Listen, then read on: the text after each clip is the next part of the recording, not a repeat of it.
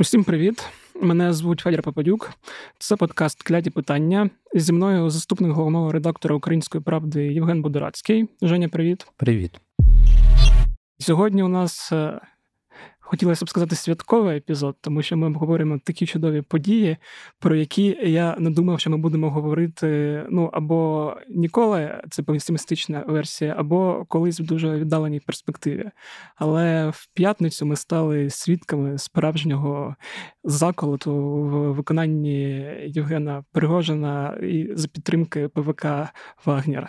І ми вирішили, що цю тему варто обговорити окремо, враховуючи, що ми стали заручниками заручниками того, що це сталося в п'ятницю, якраз буквально через кілька годин після запису нашого традиційного подкасту.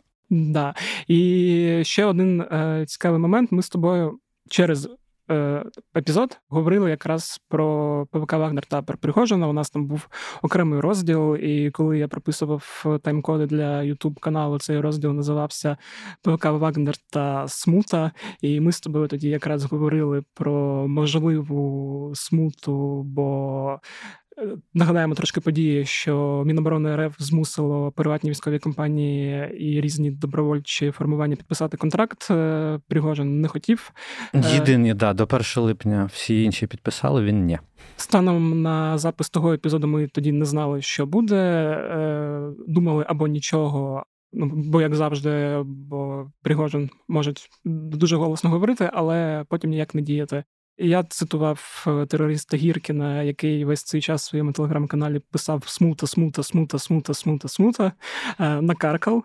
Е, я не знаю, чи просто побачив. І ця смута, власне, відбулася. Тебе це здивувало, коли воно було в моменті?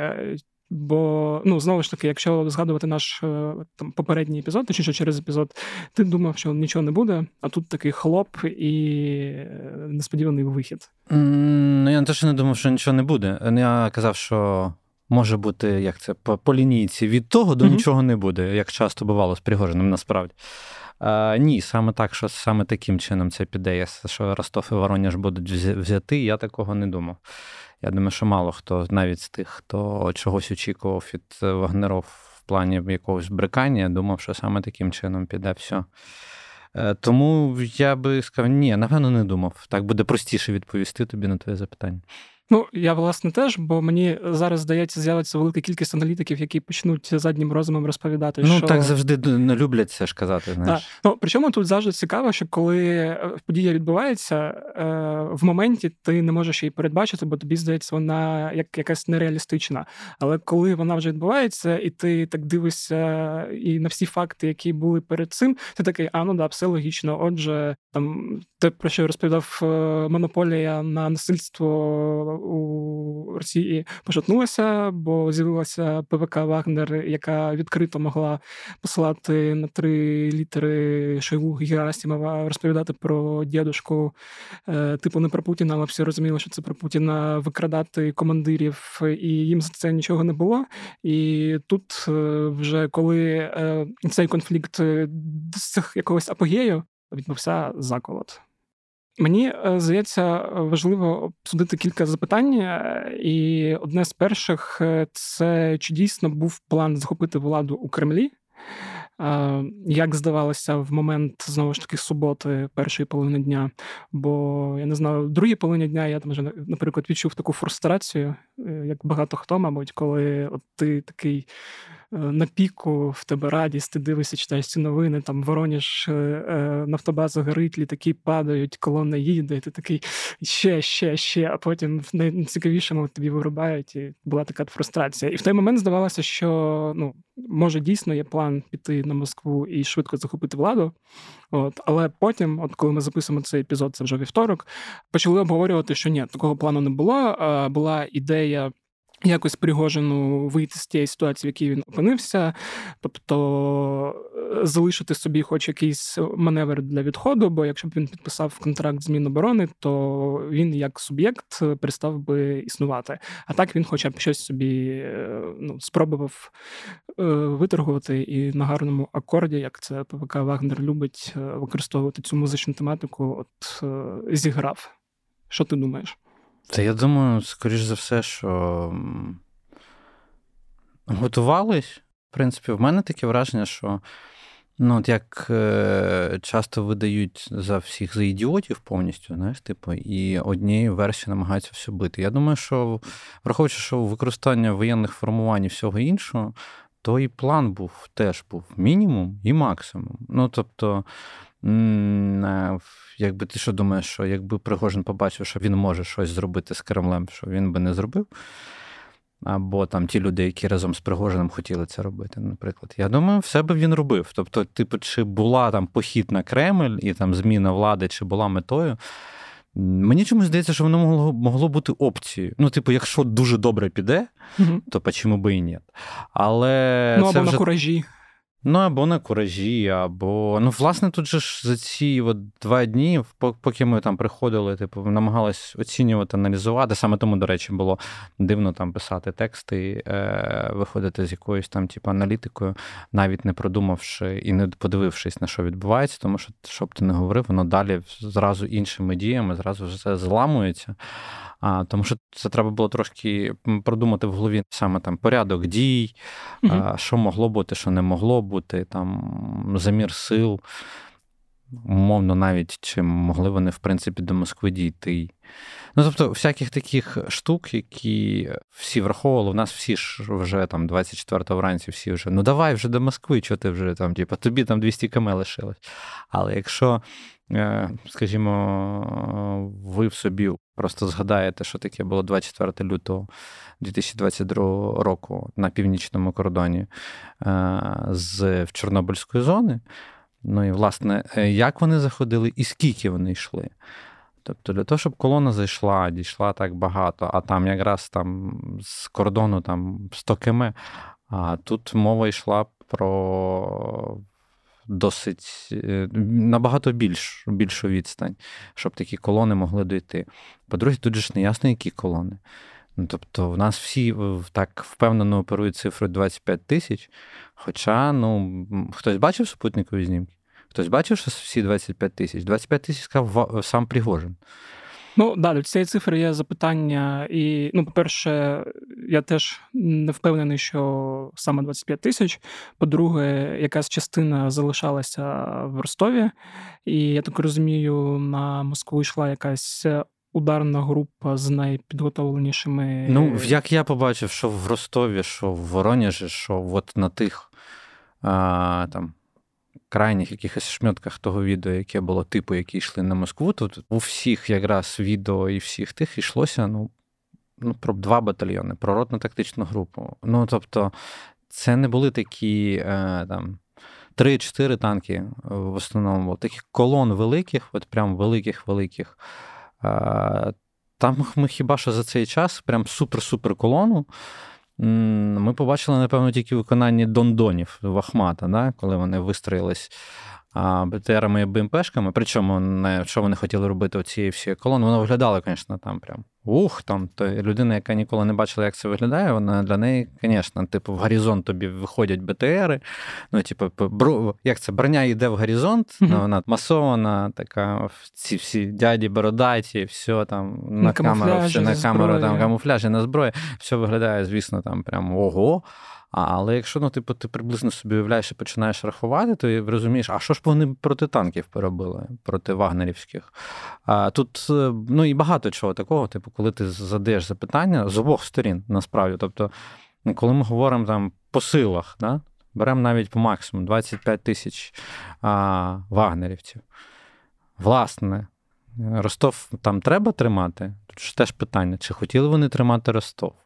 Чи це було просто демонстраційний якийсь жест? Так? Чи хотіли вони тримати Вороніж, чи демонстраційний жест? Скоріше за все, враховуючи, як вони йшли, вони йшли по складах.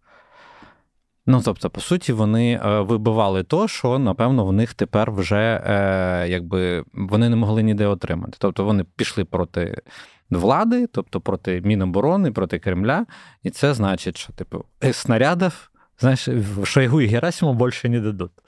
Ну, тобто, то, значить, треба вибивати самим. А вони там... йшли по базам, по аеродромам. Ну і власне це було доволі логічно. Насправді, тож, як вони йшли, було прям дуже логічно. Тобто вони а, в, в хаотичному порядку розмішували цивільні машини а, з фурами, з технікою. Це робилось явно для того, щоб максимально убезпечити себе від можливих ударів. Тобто там авіації, артилерії або ще чогось, тому що, ну, типу, коли в тебе багато супутніх цивільних жертв, так, це Росія, їм якби по барабану на цивільні жертви, але ну, це трошки реально би могло бути подібне до громадянську війну, якби вони разом. З колонами тих були би цивільних. Да, Тому змішатись з ними якби десь на дорогах цивільного призначення, перш за все. Ну, ну типу, змішатись не теж було б доволі логічне рішення. Багато рішень, які робили саме з воєн, воєнної точки зору, там вони були, в принципі, більш-менш логічними. До речі, е, про е, улюблену фотку, яку я сам постив, це і всі, напевно, полюбили її за ці дні. Це ростовський танк Т-90 в воротах цирку. Е, я вам скажу, я таке бачив в їх виконанні. І в Україні, ну тобто і в Гастомілі так стояло. В принципі, і в, і, і з воєнної логіки воно має право на існування, тому виглядало воно, звісно, супер комічне. Це просто тут певний символізм, ти бачиш, Пев, що певний опиши Росію так. в одній фотографії. Опиши, ні, опиши те, що трапилось в одній фотографії. Сучасний танк, ще раз, сучасний танк Т-90, е, який знаходився у власності приватної воєнної компанії, ще раз. Сучасний танк Т-90 у власності приватної компанії, воєнної компанії. Я думаю, Blackwater би, ну я не знаю, там. Вони б до небес би стрибали, якби вони могли отримати таку техніку і права на її використання, перш за все. Ну, ми вже це обговорили теж да, попереднього ну, через епізод, е, що ППК Вагнер не є класичною воно не є компанією. скоріш по ну, по своїй суті, воно не є воєнною компанією в чистому вигляді взагалі. І багато воєнних кампаній, е, які таким чином називаються зараз в Росії, такими не є. Всі ці рідути, всі ці штормзети, всяке таке, це все е, точно не приватні воєнні кампанії і не воєнні кампанії, а просто підрозділи або е, якби чисто підрозділи під Міноборони, або просто найманці. Ну, от і все. Ну тобто, і знову повертаючись до того, але часто доволі непогано воюючи. Mm-hmm. Ну, власне, коли в тебе техніка і постійна підготовка, то може бути все по-різному. І враховуючи, що ти в приватній структурі працюєш е, і якісь завдання виконуєш, тобто ти маєш більше досвіду часто, ніж армійські частини, звичайні регулярні, які в основному це все проходять на полігонах, а не в якихось там більш бойових умовах або напівбойових. Так як, наприклад, Вагнера весь свій досвід майже отримували там в африканських країнах. Ну і плюс, якщо ми цю тему зачепили, теж варто сказати, що ПВК Вагнер вона ж набирала колишніх військових, е, які проходили там першу другу чеченські воїни, і у яких був бойовий досвід неодноразовий. Той же Уткін, як про якого ти розповідав, і про якого ми згадували, він же ж теж. Ну, власне, Уткін і ще декілька. Е, ну, Ну, це вже давай далі продовжимо. Да. Там в плані того, що що з ними буде, давай трошки да. пізніше. про це Хотів е, трошки повернутися теж до питання підготовки. Ти сказав, що операція продумана, е, і ну, мені теж здалося, що вона була максимально продуманою, хоч там мого. Я не думаю, що максимально, але продумана. Е, час, коли це все відбулося, ну це п'ятниця вечір.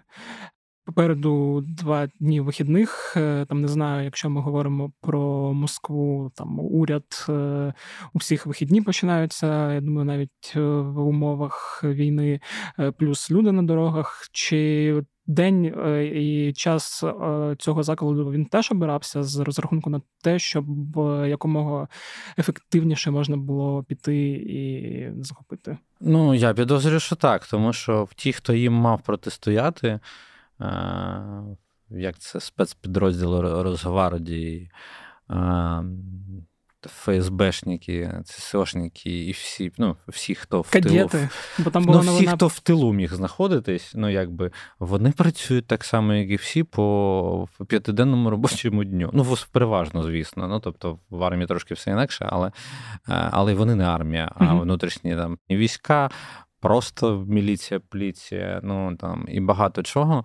Е, тому так, воно я думаю, що п'ятниця вечір. П'ятниця вечір, знаєш, як колись ще в нас навіть було таке п'ятниця вечір це момент найбільшої розслабленості е, державної е, структури. Тому, і в принципі, найбільш розслабленості навіть людей просто. Тому в такі моменти це як це як атакувати в 4-5 ранку. Угу. А Другий момент теж про підготовку. Я коли читав різне всяке, і мені зараз буде важко посилатися на джерела, я там спробував собі е, познаходити, але за ті два дні, коли я слідкував, воно все залилось в одну таку суцільну кашу. Але з того, що я читав, е, то акцентували увагу на тому, що там кількість пального, те, як швидко вагнера зібралися, вирішили йти на цей марш. Ну, це теж було сплановано заздалегідь, і той інфопривід, який обрав Пригожин, тобто е, Міноборони РФ вдарило по тилах е, купа загиблих. Через це ми йдемо. Е, що по факту цього інфоприводу могло і не бути, і там досі ніхто не знайшов факту того, що от ну, фотографії трупів. Е, ну, Факту підтвердження, да. що це було, так ніхто і ну і вони самі теж нічого не підтверджують, тільки на словах. Ну і як, начебто, якісь типу відео або там фото. Ну, коротше, ну це все виглядає доволі таки притягнуто за вуха. Так просто, типу, що захотілося знайти привід і розказати щось.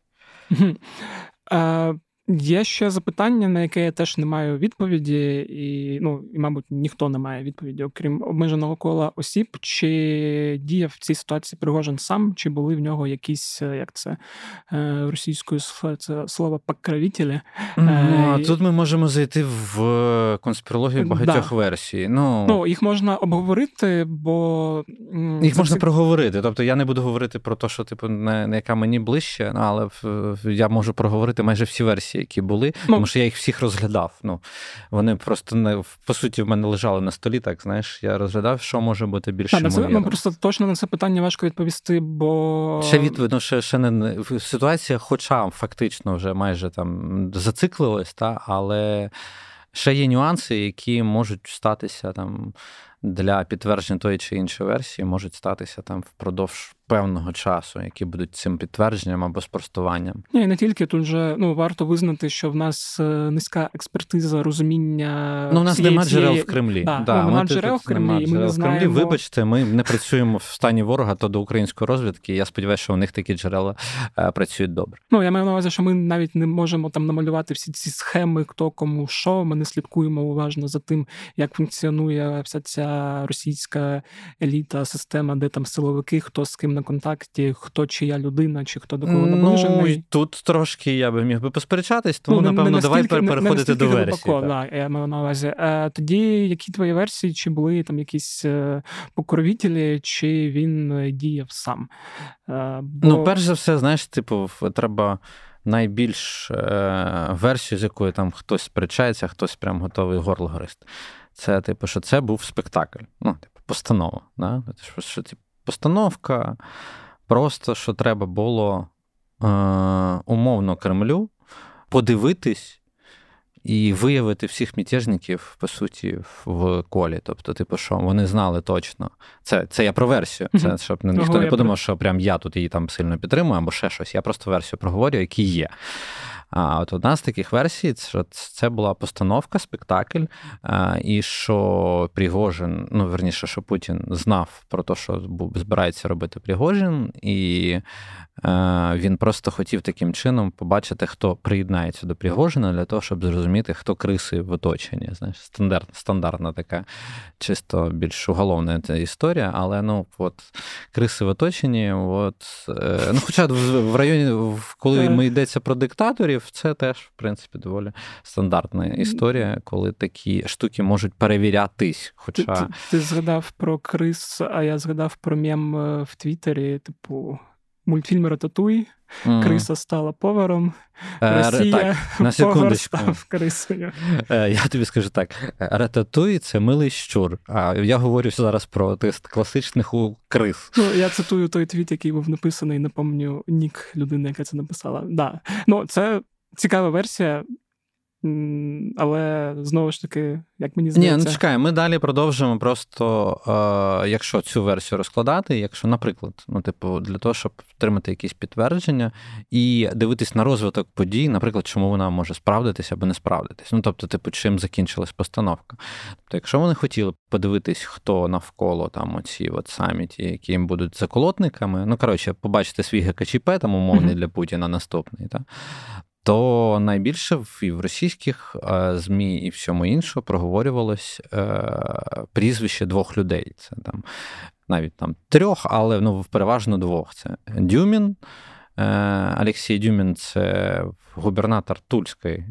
Тульської, здається, Тульський губернатор. Потім Суровікін. І там в певних розкладах там ще говорили про Золотого. Власне, перший і третій, ну, Суровікіна, якби про Суровікіна ми вже там давно говорили, що логіка була така, що типу, що Дюмін прийде на місце Шойгу, а Суровікін е, якби ну, на типу, місце Герасимова. На місце Герасимова, так. А, Що, типу, що от таким чином вони просто їх змінять. Ну, типу, це е, що, верніше так, що вони хотіли би їх змінити, Шойгу і Герасимова, і цим спектаклем. Ну, типу, хотіли їх вивести на чисту воду. Ну, власне, як ми побачили, Сорокін перший виступив заяву. Да, про Дьоміна. Дюміна, господи. І Дюмін, і Золотов це такий, е, напевно, класичний традиційний е, показник і свідчення е, диктаторської структури взагалі всього режиму путінського. Тому що і один, і другий це його колишні охоронці. Тобто, і е, ці люди, якби які один ну, це очолює тульський губернатор, другий очолює Росгвардію.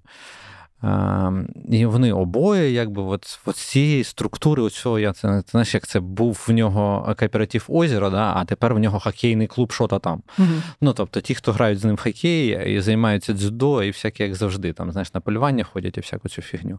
Ну, тобто, так, най, скажімо, найближче і там більш подальше коло сам підтягнувся і братву підтягнув. Ну от, ну, типу, тут можна було з двох сторін розглядати, що типу, Пригожин допомагав Путіну. Це от як в основному під ті, хто. Ну, говорить про версію спектакля. Власне, якщо вони так думали, то Суровікін один з перших вийшов підтримувати Путіна, так що тут що-то не срослось. А якщо з другого боку, якщо Дюмін е, і Суровікін і справді хотіли змістити, верніше, або Пригожин сподівався, що вони підтримують його в цьому ділі, як ми бачимо, саме цим дуже швидкі, дуже швидкою появою Суровікіна, по-моєму, трошки в нетверезому стані, але, е, типу, з перепугом в глазах і там, здається, з якимось стволом чи чомусь на колінах, ну, типу, там. Що він е, воно показало, що типу, ну, чуваки, напевно, у вас нічого не вийде. Тобто, якщо ви думали, що вам тут е, будуть підтримувати ваш заколот, то у вас нічого не виходить. Це якщо говорити про якісь персоналі просто персоналі, про які говорили багато хто, і е, це, це багато знаючих людей, яких більше там джерел в Кремлі, які е, про це постійно там говорять, талдичать часто в російських ліберальних змі. Так, вибачайте, це якраз посилання тільки на них може бути, тому що ми не маємо джерел в Кремлі. Тобто, і хто будь-який з, з наших е, чудо експертів буде про це розповідати, і буде розповідати, що він чудово усвідомлює, що там відбувається. Я би хотів подивитись на нього і хотів би, щоб е, його спічі уважно послухала СБУ.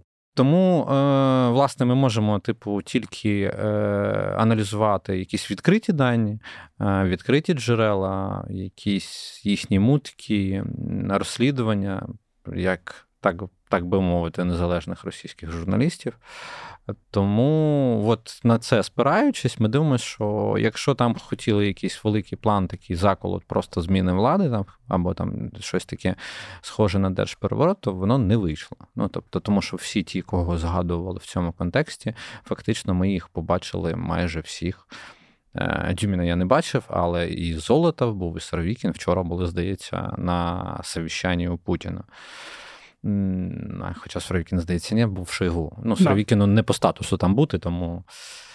Не, то таке. Ну, і виходить так, що якщо говорити про версію, типу, це постановка, то ну, якби Путін то виглядає не дуже красиво після цієї всієї історії. Він по суті е, відбулось ну, десакралізація, десакралізація, десакралізація образу. І ну, тому типу, король іти на такий і на такий великий спектакль, іти для того, щоб дес, так сильно десакралізувати образ, ну такое. Ну, мені взагалі е, в цій ситуації здалось, що от е, якщо ми розглядаємо російську політичну систему, вибудовану там сучасній Росії за часів Путіна, як такий моноліт, е, такий міцний, непорушний, що от там зверху цього моноліту сидить Путін і ніхто не може його скинути. То що зробив Пригожин? Він просто наче взяв гвоздь такий великий, взяв свою кувалду, і по цьому моноліту кілька разів цей гвоздь вбив.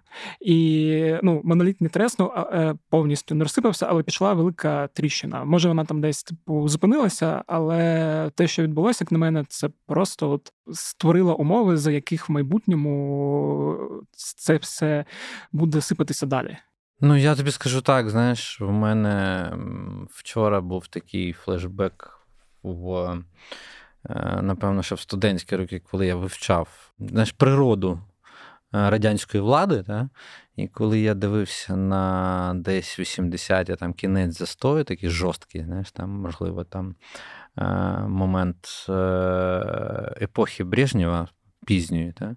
І ти дивишся на таких старіков-старіков, знаєш, які там то. І я вчора подивився совіщання Путіна. Ой-ой-ой, чуваки, вам так вже близько до тої стадії. Ну, вони реально, тобто, вони ще хоч ну, типу, може, ще не заговорюються, так як вже там ті робили.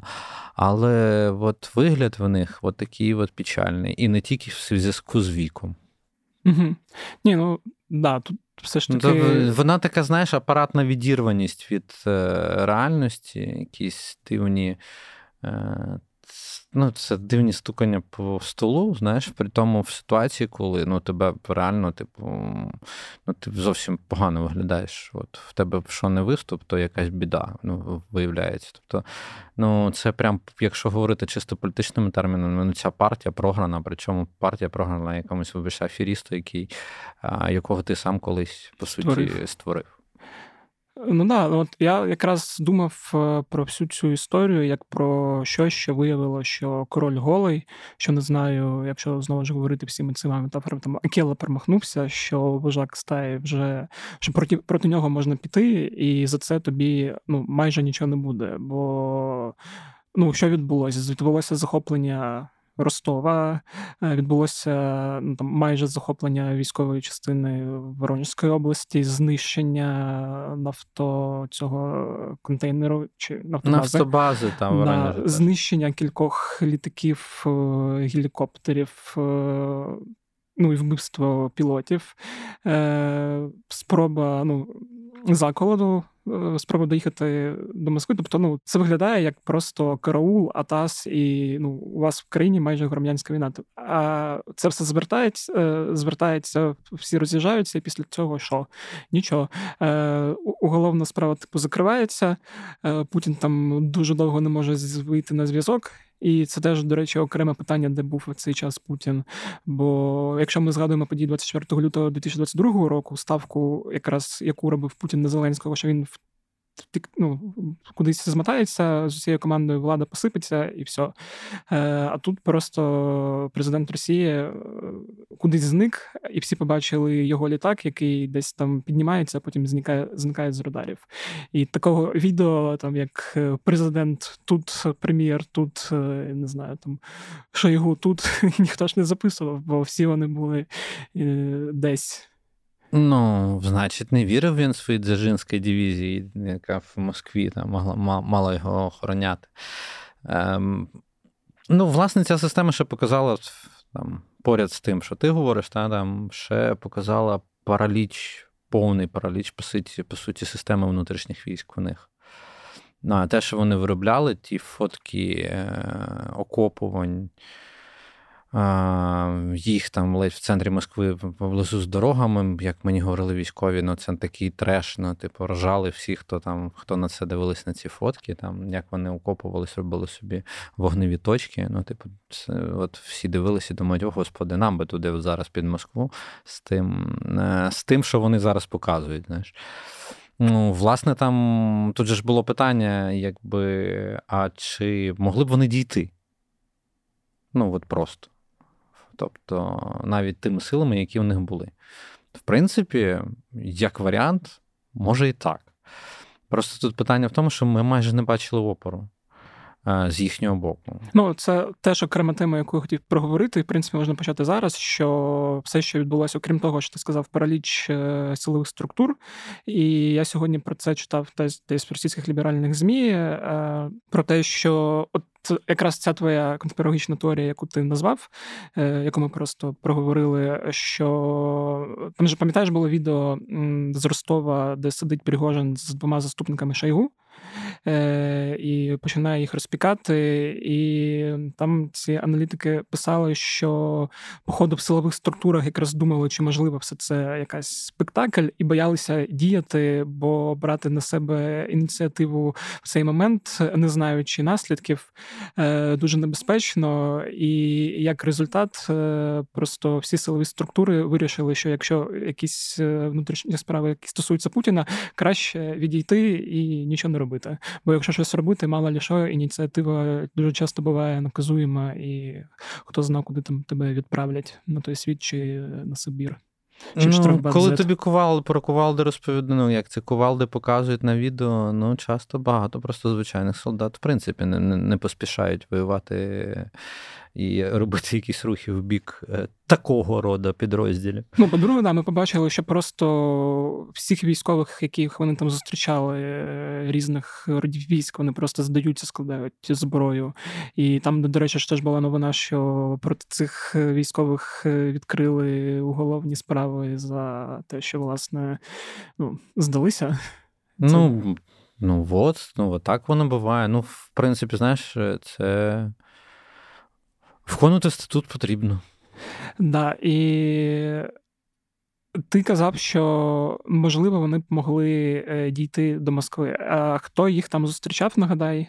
Ні, ну власне, знаєш, в під, в Підмосков'ї багато частин є. Просто тут же ж питання в тому. А... Чи стріляли вони в живих Ні, людей? Ні, де вона там, не то, що там від питання, чи стріляли вони в живих людей, там навіть це не питання стоїть. А де вони самі? Тобто там по суті, в основному такі штуки вони ем, найбільш частіше звучало в е, в подібних ситуаціях, ну там ГКЧП, там ще щось. Ну, типу, коли щось якесь бурління всередині відбувається, там десь поблизу Москви, то в основному війшлося про дві бригади, ну, про дві дивізії. Це або Таманська або Кантеміровська. Ну, типу, коротше, в Підмосков'ї є декілька дивізій, але переважно вони всі на фронті.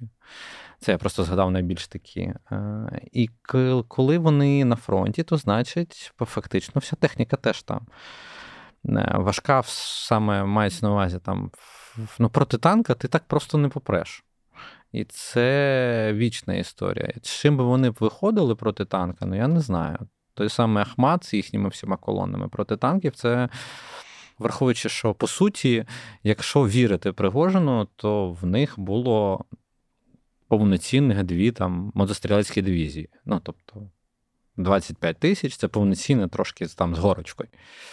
А, Якщо так, то оці всі там кілька дивізій, які там навколо Москви знаходяться, вони б, напевно, навряд могли такий опір дати.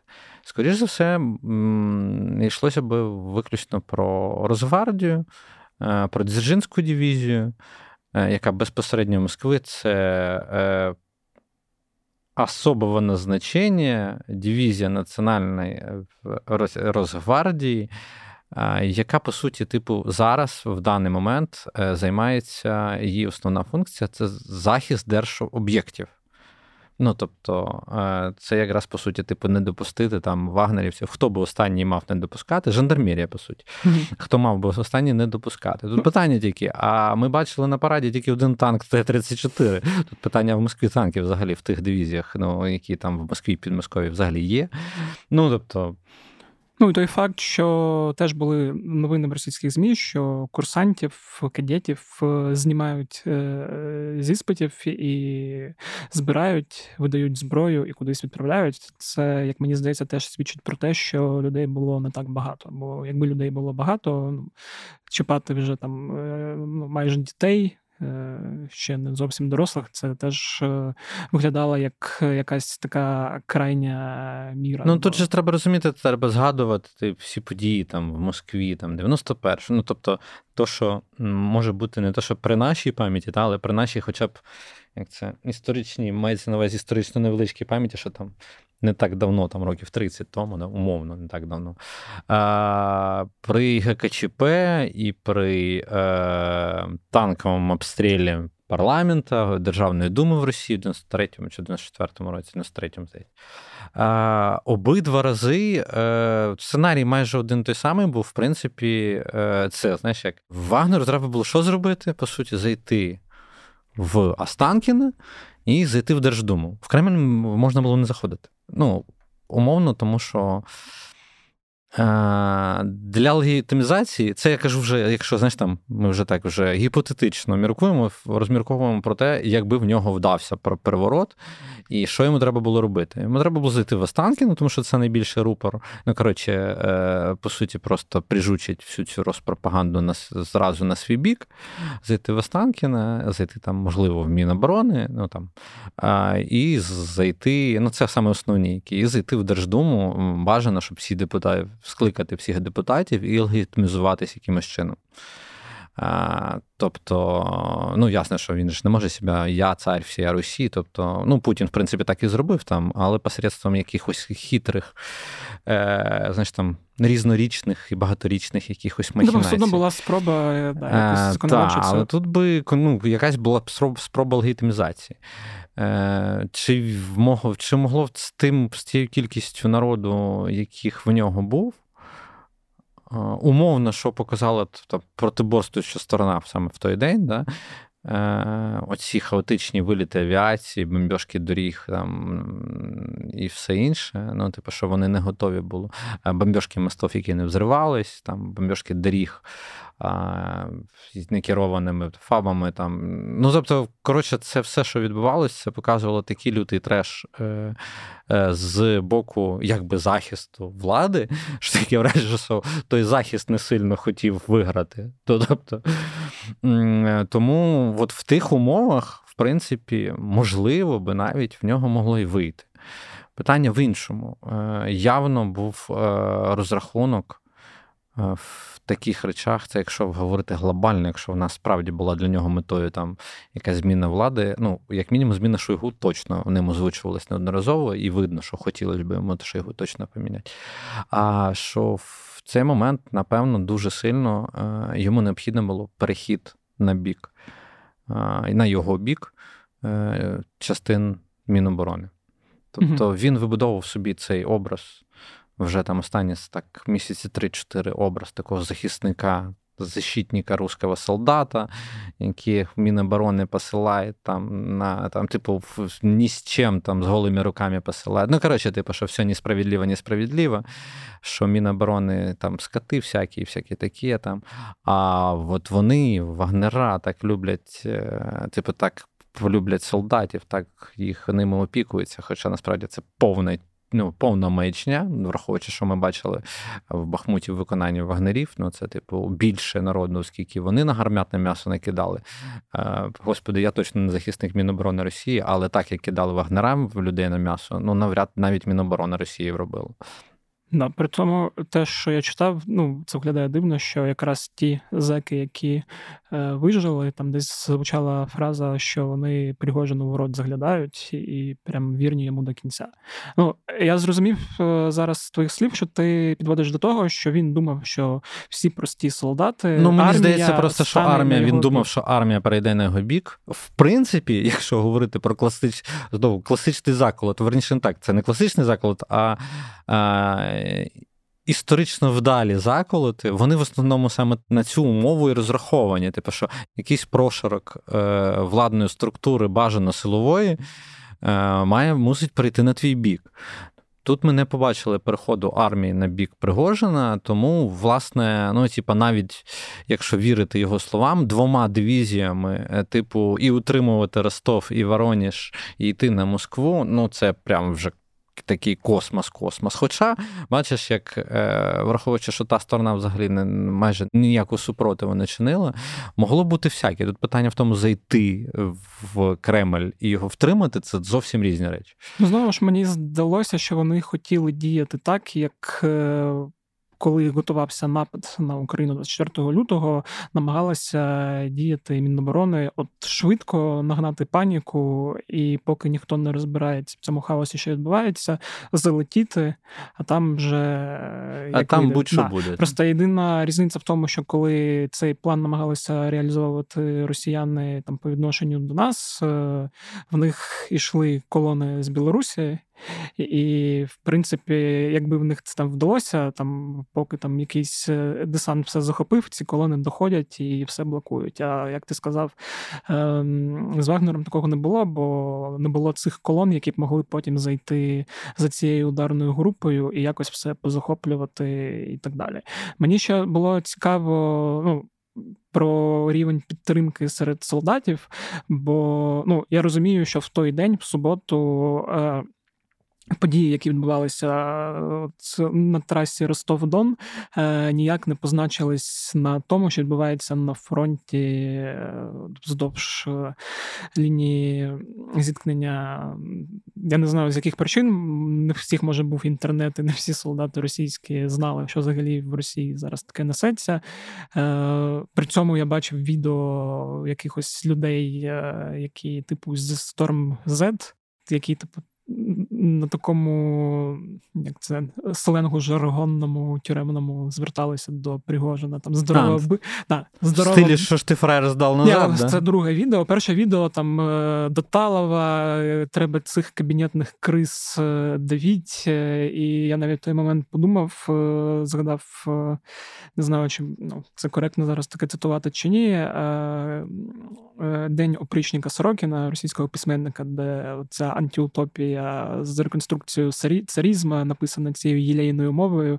Я подумав, що в принципі, якби цей заклад Пригожина відбувся, враховуючи його минуле і людей, яких він навколо себе підтягнув, то можна було б писати нову антиутопію, де чисто на такому жаргонному сленгу пишеться нова історія нової Росії.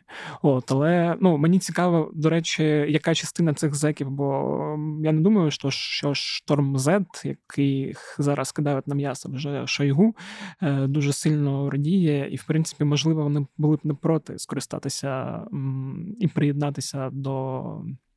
Пригоджена. Просто вони були десь якраз вже на Я думаю, що я просто ну, просто значить, нагадаю, то, що ми проговорили неодноразово, я думаю, російські солдати це теж пам'ятають. Пам'ятаєш історії про е, скупку і викрадення мобілізованих, е, там, тупо, як це, коли Вагнеру м'яса не вистачало свого цього гарматного коли в них зеки вже перебили цей канал, і треба було якісь то. І вони мобілізованих перекуповували в інших частинах, всяке таке. Тому одна справа медійно ліпити собі образ такий, а зовсім інша справа, яка там малва. Там. Умовно, е, ти можеш ще серед міг бути серед воєнкорів в цих телеграм-каналах і всякої цієї фігні, типу там якимось зміг розігнати. Бо нагадую, що е, Пригожин е, разом з тим, що він був кухарем Путіна, він ще й був великим, великим медіатехнологом. Тобто всі ці бета-ферми, е, які були в Кремлі, створювалися часто посередством е, фінансового вливання і організації саме Пригожина. Ну, Тому е, те, що він думав, що він розігнав максимально цей медіа-ефект навколо себе, я думаю, що він думав, що таким чином купа народу до нього на його бік перетметнеться, але ми побачили, що аморфність російського суспільства і на армію теж переноситься. Тут тоді ще хочеться додати. Ну щодо аморфності, я от буквально перед виходом в гуртап Твіттер побачив відео з якогось е, російського там не знаю каналу чи Ютуб каналу, де оцей Vox Populi, коли ведучий з мікрофоном підходить до людей і запитує, що ви про це думаєте, і що мене найбільше здивувало, е, якась ну, там дівчина мого віку на вигляд так 32, може навіть молодша. Її запитують про це, і вона взагалі нічого не знає. Вона не знала, що зараз, що в суботу, ну там на Москву йшла колона. Вона тупо, от і вона вона чує це питання, і в неї реально подив в очах, тому що ну вона не знала, що в її країні типу там міг би відбудеться якийсь переворот. Ні, ну тобто... уяви собі людина в п'ятницю ввечері їде там а, за місто. Має звичку вимкнути телефон на вихідні, потім приїжджає назад, а в тебе тут все відбулося, і Путін екстрене обращення дає. Ну, ну. да.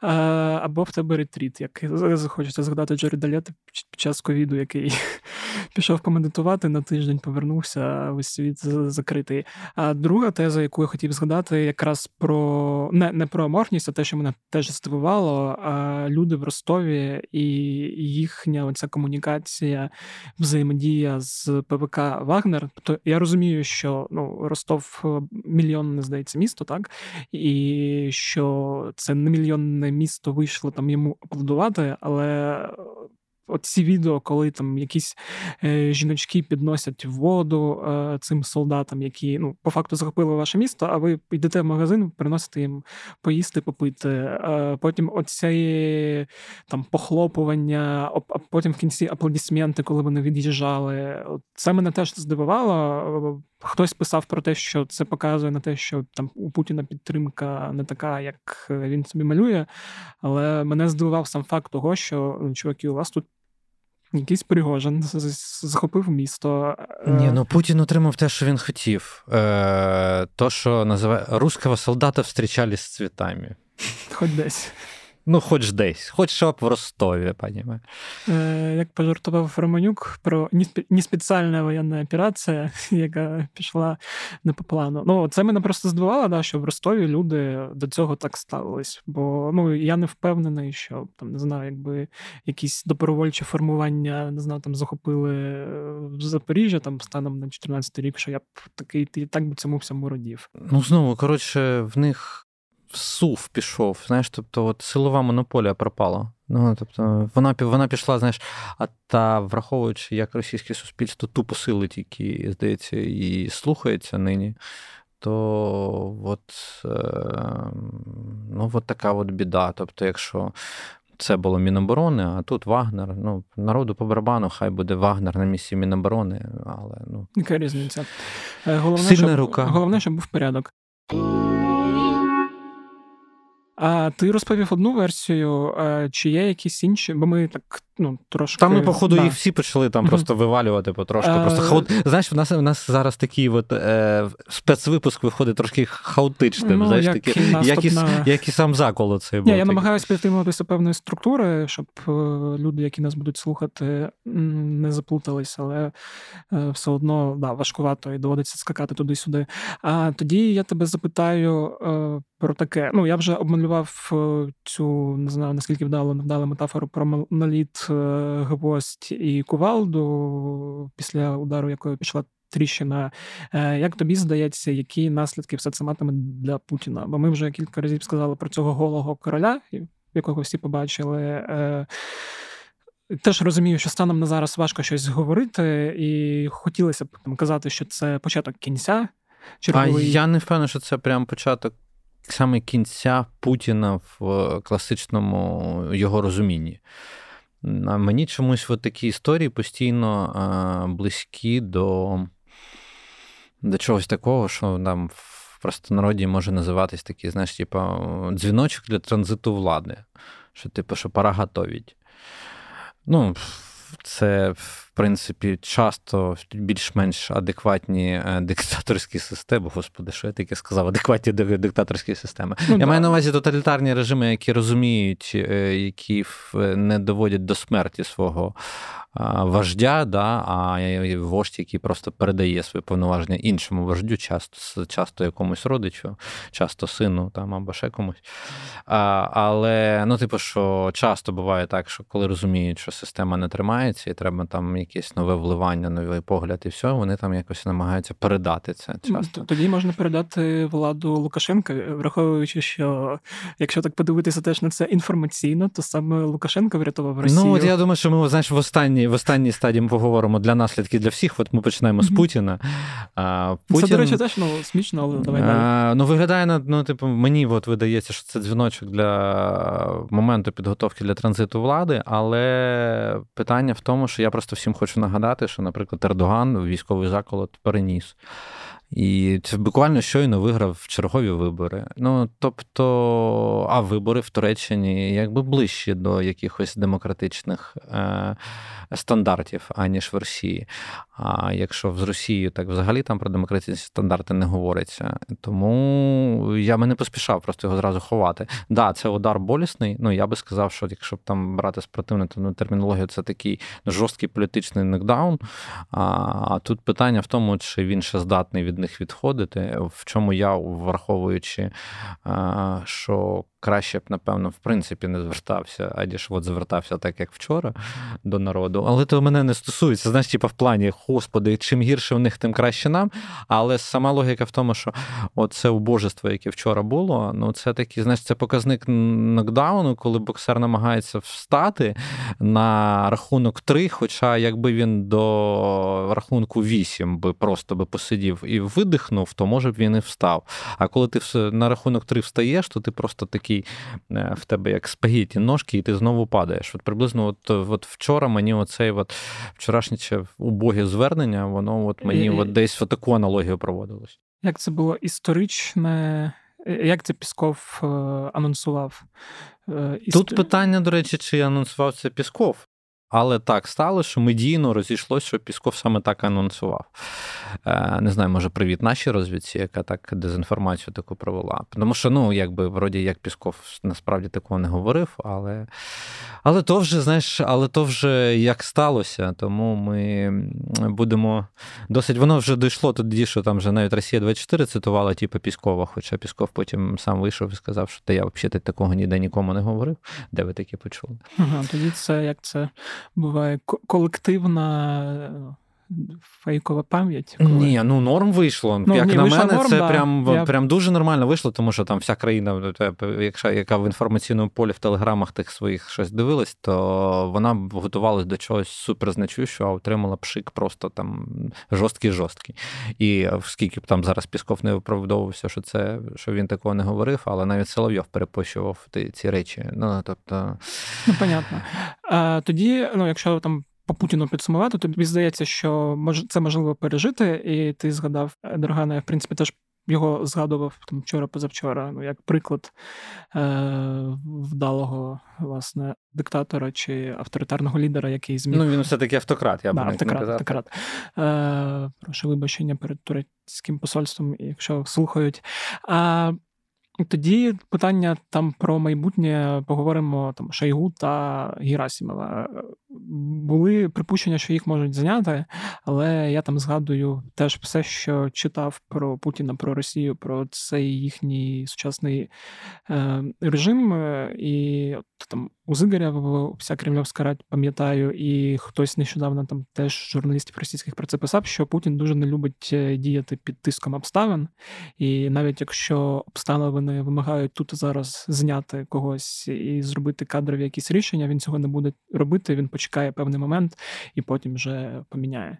І в цьому контексті е, мені здається, що Шойгу нікуди зараз не піде. А цікаво, чи піде він, чи точніше, чи підуть його потім.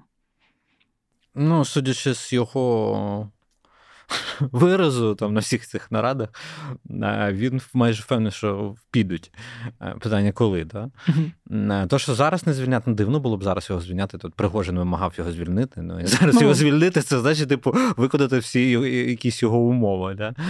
Ну, це доволі б дивно було, і це ще раз безсвідчило просто про глибокий нокдаун. Ну просто прям.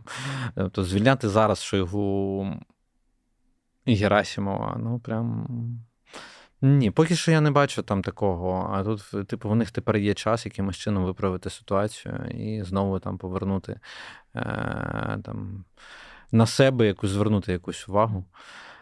Питання просто в тому, знаєш, типу, що як не дивно, я зараз скажу таку дивну річ, але ви справді хочете, щоб вони мінялись? Хочеться? Ви справді хочете, щоб вони мінялись? Я би думав про нас, а як показує зараз практика, і зараз те, що відбувається якби півтора роки у нас на війні, е, я би от не рухав їх, оцих всіх Шойгу, Герасимов, усіх всіх е, різних лапіних ну, і компаній. Типу, що хай би вони собі лишались в плані того, що е, не хотілося б, щоб щоб там на фронті щось зрушилося, щоб там думка прийшла на фронт. Мені здається, що вони і так вони йдуть по лікалам, вони і так дуже стрьомно і сильно воюють, щоб там хто не говорив.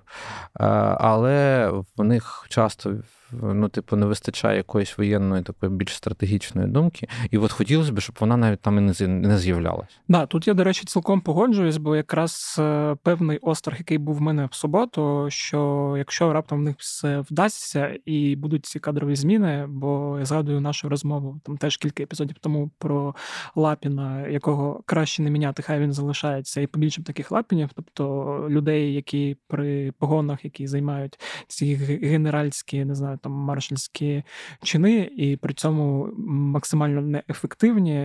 І от я теж думав так, що не хотілося б, щоб ну, їх міняли. Типу Шойгу з Герасимовим е, показали себе. Ну, нормально, якби голова держави адекватно мислячи, він би зрозумів, що якщо в тебе в країні спроба воєнного заколу, то, то точно є питання до Міноборони. Ну і до ФС... до міністра, перш за все, до ФСБ, ну, яке до проспало, ФСБ і там ну, ФСБ не проспало на ну як, хоча дивлячись, що сприймати, типу, вони готувались. Він же ж навіть, як вагнеровці, навіть використовували цей термін. Ми перейшли через государственну границю. Тобто навіть вагнерівці, по суті, походу, типу, не визнають, що Донбас це, типу, як вони вже скажуть, mm-hmm. що це Росія. Тобто вони переходили кордон е, на Донбасу з Ростовською областю. Вони що казали? Ми перейшли государственну границю. Тобто для них Донбас це не Росія. Тому, якщо в тебе немає монополії, ну якщо Міноборони не може втримати монополію і дисципліну у війську, значить, напевно, міністр винен. Тобто, в адекватний голова держави би задумався б над цим. З іншого боку, якщо ми сюди зайшли, то все одно не Міноборони створювало е, цього монстра чи голема. Там була хороша метафора про голема. Тобто цього голема створив Путін. Він йому дав е, право спочатку ну, там да, займатися танки, літаки, все інше, все. Він да. йому дозволив вербувати людей. Він створив ну, фактично паралельну армію, яка в не юрисдикції, і він е, ну, сам винен у тому, що монополія на насильство перестала бути монополією. От е, тому побачимо, тому знаєш, типу, ну там ФСБ, да, там всі, там винні всі. ФСБ, Міноборони, як це, якщо там. Ну і адміністрація президента, бо там згадану медузу теж коли читав ці інсайти, що вони ну, придивлялися до Пригожина, але не думали, що до цього дійде. Після всіх цих заяв, ну, ребята, come on. А, Якщо говорити тоді про наслідки, давай поговоримо власне. Що далі про... так, да? да, Там да, нас ще лишилось декілька сторін у нас, наслідків. Да, у нас Ми майже підходимо до кінця, що трошки залишилось. Е, наслідки для самого Пригожина і ПВК Вагнер це важливо обговорити також. Бо я так розумію, станом на зараз, е, на от ми вже 15.00, 27 е, червня, то Пригожин десь у Білорусі, Но... начебто поки що живий. Е, ну, власне, я так розумію, мене не так, знаєш, типу, сам Пригожин прям цікавить. знаєш. Мене ну, цікавить, що буде в першу чергу, типу, що буде з самою структурою такою. Е, Так видається на в плані того, що їм запропонували, і що в ким вони будуть з 1 липня, що все одно вони все підпишуть, а що зброю вони всю віддадуть важку. Тобто вони переходять знову в. Якщо там так можна називати, що їм а, їх звужують до меж ПВК типових, тим більше ще й в Білорусі. І пропонують або переходити на контракт до Міноборони, або поїхати е, додому. Ну, назад, ну, типу, назад в Африку. Е, додому там поїхати. І я думаю, що в, в такий, знаєш, цей розросшийся монстр точно вже не буде існувати. Е, але і для Пригожина нічого, навіть якщо він залишиться живий, та, якщо залишиться, залишиться в живих, то я думаю, по-перше, в Білорусі е, Лукашенко і його армії теж не дуже сильно потрібно. Е, просто нагадаю, що білоруська армія це десь 48 тисяч. Там 60 на там в певних межах, а їх 25, якщо там він Вагнер, якщо Пригожин озвучує. Ну, понятно, що це я просто про те, що навіть якщо думати про те, що там що там розгортають якісь табори, до речі, ніхто е, моніторинги на білоруські канали такого не підтверджують всієї інформації про те, що вже для вагнерів розгортають якихось якісь табори там в Білорусі. Ще, до речі, оцей накрут про 200 мет 200 кілометрів від е, українського кордону. І якщо ми, до речі, забули згадати цю конспірологічну версію, вона там теж трошки гуляла, що цей заклад потрібен для того, щоб перекинути вагнерів в Білорусі, звідти напасти на Київ. І, типу, логічне запитання, чому б, якщо була така версія, чому просто не можна було без цього всього цирку перекинути? Кинути е, їх, щоб напасти, і взагалі який ну, сенс. Ні, е, ну це прям, я не знаю, це здається, хтось з відставних британських е, генералів або да, да, керівників да, це сказав. Ну, здається, вже наше військово-воєнне керівництво вже доволі чітко прокомунікувало, що ну, їм буде вафлі, якщо вони тільки зайдуть, якщо вони тільки сунуться навіть просто. Е, ну тому що це ми колись з тобою прораховував, в нас був про загрози з Білорусі, цілий випуск. Якщо захочете, можете там послухати. Там ми проговорювали, що треба для того, щоб е, піти з Білорусі на. Київ навіть, і там я не кажу вже по всьому фронту uh північному. Це це, це, доволі да, це доволі заморочлива історія, в якій навіть якщо весь Вагнер озвучений ним 25 тисяч перейдуть в Білорусь, це прям дуже буде проблематично зробити. Але мені здається, що в нас саме на Білорусь не так багато народу погодиться виїжджати. Ну тому що якби коли в тебе, по суті, в кого ти снаряди будеш просити тепер в Лукашенка, в Хреніна чи в кого? Хреніна раптом, що це міністр оборони Білорусі. А в кого ти будеш їх просити? Да, Навряд вони дадуть, вони і так зараз росіянам їх дають. Ну тобто вони своїми снарядами діляться з Міноборони Росії.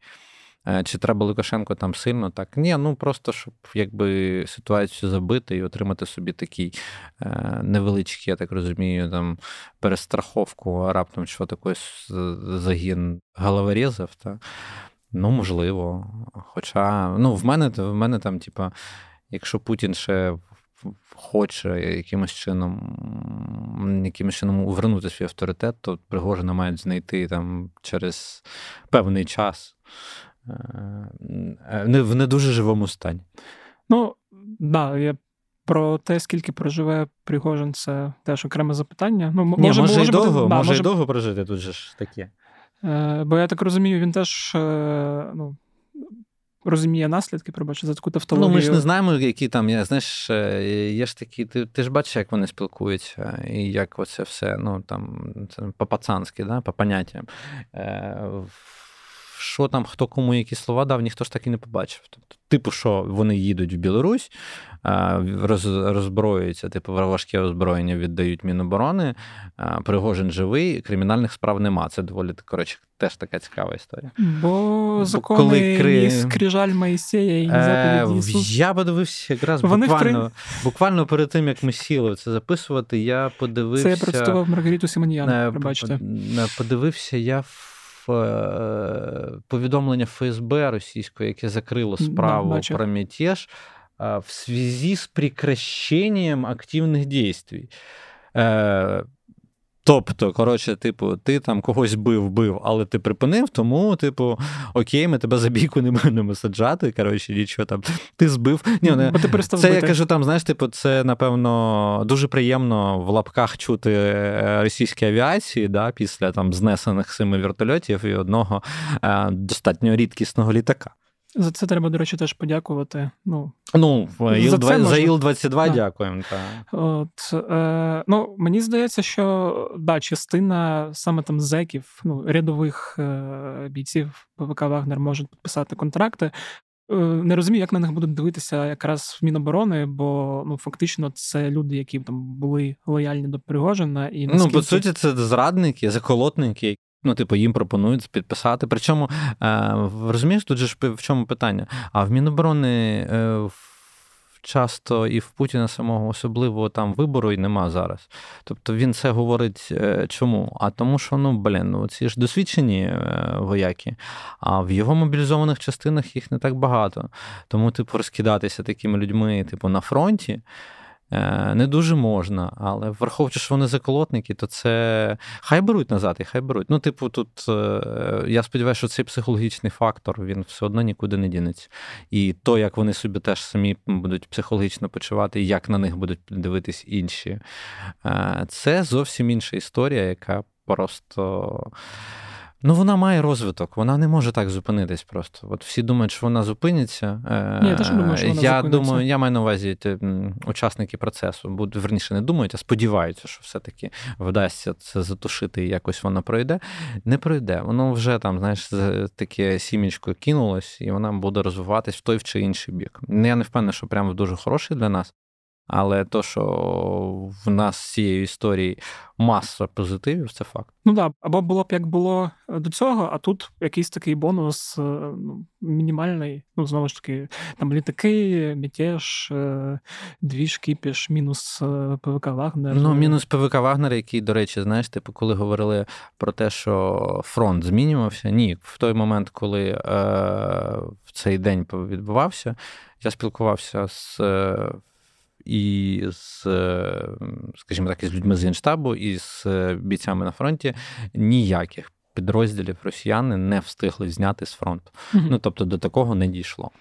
Oh. Але факт в тому, що вагнера на фронті теж були, і в принципі вони на деяких ділянках самі знімались. Цікаво. Е, Останнє, що мене цікавить, теж, якщо ми говоримо про наслідки, це про ура патріотів типу Стрілкова і решту. Е, Бо що мені, ну і що взагалі путінському режиму з цього стало зрозуміло, що вони там десь починаючи з 2004 року активно працювали над тим, щоб захиститися від е, в цих хлопках кажу помаранчевих е, кольорових революцій. Е, Вони системно знищували опозицію спочатку системно, потім несистемно саджали Навальних, е, кого могли, намагалися витіснити зі країни, розгромили всі незалежні ЗМІ. Тобто, фактично, от від цієї ліберальної чуми вони е, Росію врятували. І в той же час Врятували. Ну, я це ж кажу в, в лапках. А, о, І я поясню, як їхню логіку, як їм це все здається, бо ну, ми розуміємо, що воно не так робить. А, з іншого боку, були оці ура-патріоти і там наближені, як Путін думав до нього люди, е, які влаштували заколот.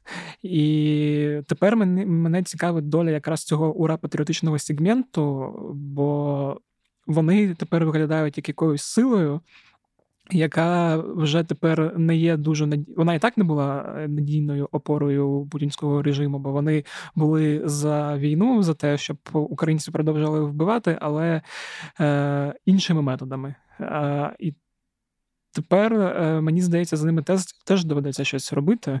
Бо ну, я думаю, вони так вони про це знають, що з ними доведеться щось зробити. Єдине, щоб я не прибільшував їхній ем, там, вплив і авторитет. Ну, їхнього впливу з одного боку може і нема, але з іншого боку, ну там, якщо зібрати аудиторію всіх цих телеграм-каналів і подивитися, скільки це там людей, мільйонів, це ну доволі велика аудиторія, і у цієї аудиторії є свої лідери. Там той же Стрілков вже створив цей комітет розтяжених патріотів в день закладу. В них там була вже перша якась засідання, і вони там вже зібралися. Та хай вони... там засідають. Ні, ну, то... Я, я про те, що е, мають бути якісь наслідки і для них, і. Я знаю точно для кого точно наслідки будуть. Для кого? Ну, російські ліберальні опозиції побачили, вам повний п'єць. Ну, тобто, вибачте, не можеш не вирізати або запікати. Е, Але насправді все. Ну, тобто, тут варіант один. Тобто, або е, це йде вже е, возня за за це крісло, ти в це крісло завдяки просто людям і демократичним якимось важелям, навіть якщо ти будеш силовим методом давити на демократичні важелі, вже не буде. Це буде просто силовий. Це просто драка за, за стілець буде. І тут якраз будуть силові, тут зараз на перший план вийдуть ті, хто оці мають ресурси, всякі оці золотові, всякі там е, ті, хто по суті зараз підписує контракти з Міноборони, і ті, хто має свої якихось силові який вплив в силових структурах. Тут зараз буде почнеться везня силових структур. І я думаю, що якогось. От в мене таке чомусь враження, що це нового покоління силових структур. Ну, старічків в ФСБ і во всіх органах, я думаю, що ну, що під, піддістали після цього всього, і молодняк, який там сидить. І от мені чомусь здається, що це буде от яке, якась силова роздача. Угу. І саме тому я кажу, що найбільший висновок, який тут буде, це буде якраз ліберальна опозиція, яка Такої вже немає. якої вже якби немає, ні, яка може за кордоном спостерігати і думаємо, що ми вернемося. Ну от, ви побачили, ви не вернетесь. Ну тобто, ви тут скоріше знесуть, ви вернетесь тільки тоді, коли або тут рознесуть все нафіг, просто там не знаю на на багато кавалків, та, там, або е, навпаки, типу, що, або або вже так вже ну, типу, дістануть, вже, там, я не знаю, що що доведеться там міжнародним які, якимось структурам втручатись для того, щоб якимось чином там їх угаманіть. Mm-hmm. Тільки так всі вернуться. А ці ура-патріоти, які ти я, говориш. Я просто чого про них згадав, тому що ну коли ти їх читаєш, то в тебе складається враження, що в принципі зі своєї цієї російської логіки вони говорять правильні речі, Е, і знову ж таки вони теж хочуть відставки Шойгу, вони хочуть мобілізації, е, переходу економіки на військові рейки і так далі. І ти розумієш, що в принципі, якби всі їхні хотілки були б ну, їх би задовольнили, це було б гірше для нас, ніж є зараз. І з цієї логіки, мені здається, я б був би не проти, щоб вони зараз цю цю ура патріотичну тусовку розгромили, тому що тоді вже не буде цих голосів, е, як краще вбивати українців. Е, ця система, яка є зараз, вона буде рухатись так, як вона рухається зараз, може навіть гірше і з більшим скрипом, тому що гайки вже ну закрутяться до такої стадії, що там вже нема буде куди щось підкручувати, і це можливо теж буде краще для нас, бо тоді ну. Ні, коли... ну, за, ну зараз ясно, що коли розхи, розхитали систему до безобразія, ну типу, що Путіну треба показати, що він ще може, що ще може він гаєчним ключом закрутити ці гайки. Якщо е, кому закручувати? Ну зараз лишилися ці ура патріоти, які теж там щось там пишеться, намагаються його якимось чином там достати, розказати йому щось. Ну я думаю, що от зараз прийшов їхній час, куди гаючи, куди. Ну, знаєш, типу, Пригожин зробив так, що е, стрілкову тепер і компанії, скоріше все, доведеться вигрібати. Ну, типу, що вони я думаю, вони самі це, я думаю, прекрасно розуміють, що Путіну треба буде показувати зараз хоча б якийсь е, ефект того, що він десь сильний. Тобто тут же ж одна слабкість, слабкість, але десь треба показати, що я сильний. Ну, типу, от е, подивитись, щоб е, хоча б навіть на цьому фоні Лукашенка виглядає більш адекватним. розумієш? Ну, це прям отак. От. Тому, хоча там якісь там, і він він навіть тут в цій ситуації ще якісь профіти отримує. Звісно, якщо потім oh, Пригожин не захоче самого Лукашенка сністи. Е, Ну, тобто, це ж. Ну, очевидно, що він буде закручувати гайки, якщо він хоче вижити. А враховуючи, що кому тут лишилось закручувати гайки? Ну, бій, ось бій поруч. своїх щоб інші боялися. Я не певний, що то його його розумієш? Ну, я теж, ну, ну типу... читаючи їх, ти розумієш, що це не його. Там навіть вчора, коли робили скріни з реакціями на промову Путіна, цю е, історичну, чи яка вона там, е, головні емодзі, які там були, це там емодзі клоуна, емодзі, оце е, розгніване помаранчеве обличчя, пальці вниз. Ну, тобто люди які хочуть е, цієї загальної мобілізації і тотальної війни до кінця, вони ну, не дуже підтримують, судячи з усього, дії Путіна. І да, це ну не свої, але це найближчі свої, як мені здається, які у Путіна є. Бо інше це аморфна маса, і там просто люди, які е, все це ненавидять, але бояться щось сказати яких там і кілька відсотків залишилось. Ах, якщо підсумовувати, давай тоді так. Е, давай про добре? головне, типу, да. що нам. Да, да, от Я про це якраз е, наскільки нам для нас це все добре. Ну, власне, по-перше, ми трошки отримуємо відсування певних підрозділів Вагнера з фронту. Ну, це перш за все. Тобто, Тому що вони все-таки на певних ділянках вони були. Угу. Це перше. Не знаю, поки вони там будуть колбаситися, тобто вони не повернуться, їх мають замінити хтось інший. Е, я не хочу зараз з них ліпити суперпрофі, типу, і таке, але наші наші військові військові казали, що ну, в принципі, коли саме ядро Вагнера воює, то вони можуть воювати. Це не про зеків, не про там мобілізованих, всяке таке, що з ким вони там ще воювали. А саме з ядром, поки що ми це ядро не побачимо, я підозрюю. А, І це плюс. Е, другий плюс це, як мінімум, це треба буде ці підрозділи їм буде треба буде заміняти. Е, заміняти якимись теж новими підрозділами, які будуть е, менш підготовленими, менш обізнаними, менш досвідченими в цій війні. Mm. По-третє, розхристаність російської влади була показана настільки наявно, що я думаю, що навіть е, на Заході, єдине, щоб на Заході знову не перелякалися, що Росія розвалиться. Ну, знаєш, типу, щоб ним намагались. Е, інколи мені здається, що там на Заході хай мене пробачать. Я дуже дякую Заходу і за все, що вони нас допомагають, але мені інколи здається, що вони. Е, навіть коли він там буде знаєш, в клінічній смерті, вони будуть штучний апарат, штучне дихання, ми там штучну підтримки його життя будуть ще йому давати. Типу, щоб не дай Боже, щоб щоб ніхто то такий непонятний не прийшов. Ну, Їм чомусь здається, що Путін для них понятний. Ну, Хоча це не так зовсім. В принципі, як і 30 років назад, коли Захід не хотів, щоб да, 30 СССР... років назад Захід теж не хотів, щоб розвалився СССР, бо не знав, що з цим всім робити. Зараз, напевно, у них той самий стан. Вони не знають, не хочуть, щоб Росія розвалилась, тому що не знають, що з цим з нею з нею робити. Е, їм потрібна як це.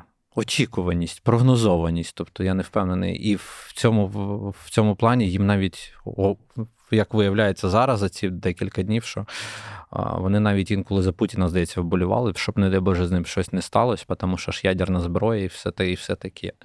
А, Тому, типу. Ну, під цим, до речі, є певні е, справедливі побоювання, бо я теж такий думав, що взагалі ну, Пригожин, ядерна зброя, чи ПВК Вагнер. Це, в принципі, сценарій для е, голівудського фільму, коли злочинці захоплюють і натискають на червону кнопку. Понятно, що там, враховуючи цю довгу ланку, навряд би щось кудись полетіло, але прецедент такий був би небезпечний. Ну, як мені здається.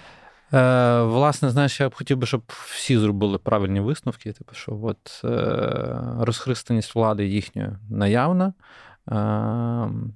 Путін точно не всесильний і не от такий, що знаєш, він вже більше мені схожий на як це, того Хрущова, якого зліпили з образу, який б'є ботинком по столу про що я, до речі, великі сумніви. Та? А, Що от, от більше туди, і що це все вже заходить в стадію от Брежнєв 2.0. Причому Брежнєв 2.0 в таку стадію, що знаєш, що Україн... захід в Україну він йому вже Афганістаном попахує. Ну, тобто, знаєш, то, що тоді Брежнєв робив, тут зараз та сама історія, що а, Путін ця Україна явно, а, ем, скажімо, поперек горла встане. Ну, і ми тільки за, то щоб так і сталося.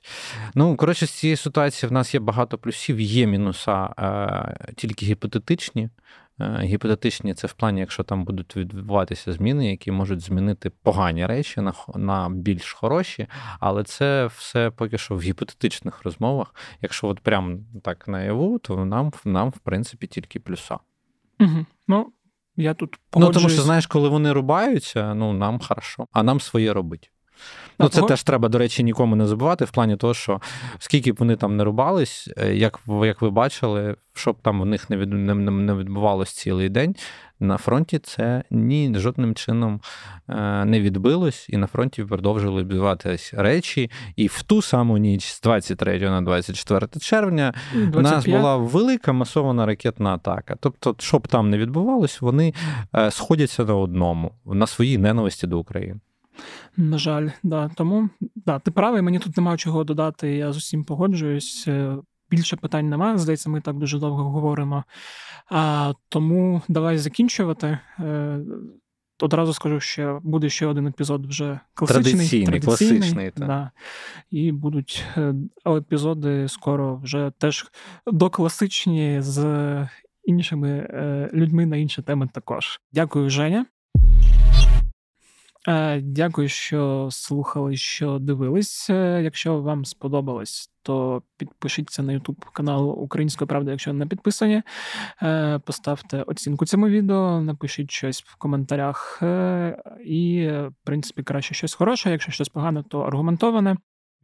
Відправте свої гроші, свої 20 гривнів на якийсь фондів Повернись живими Сергія Притули, просто якісь ініціативи, бо саме зараз треба підтримувати наші збройні сили, е, і це дуже важливо. Якщо вам хочеться підтримувати роботу незалежних медіа, то підтримуйте нас, вступайте в клуб УП, слухайте подкасти. Всіх ви знайдете в розділі подкасти на сайті Українська Правда.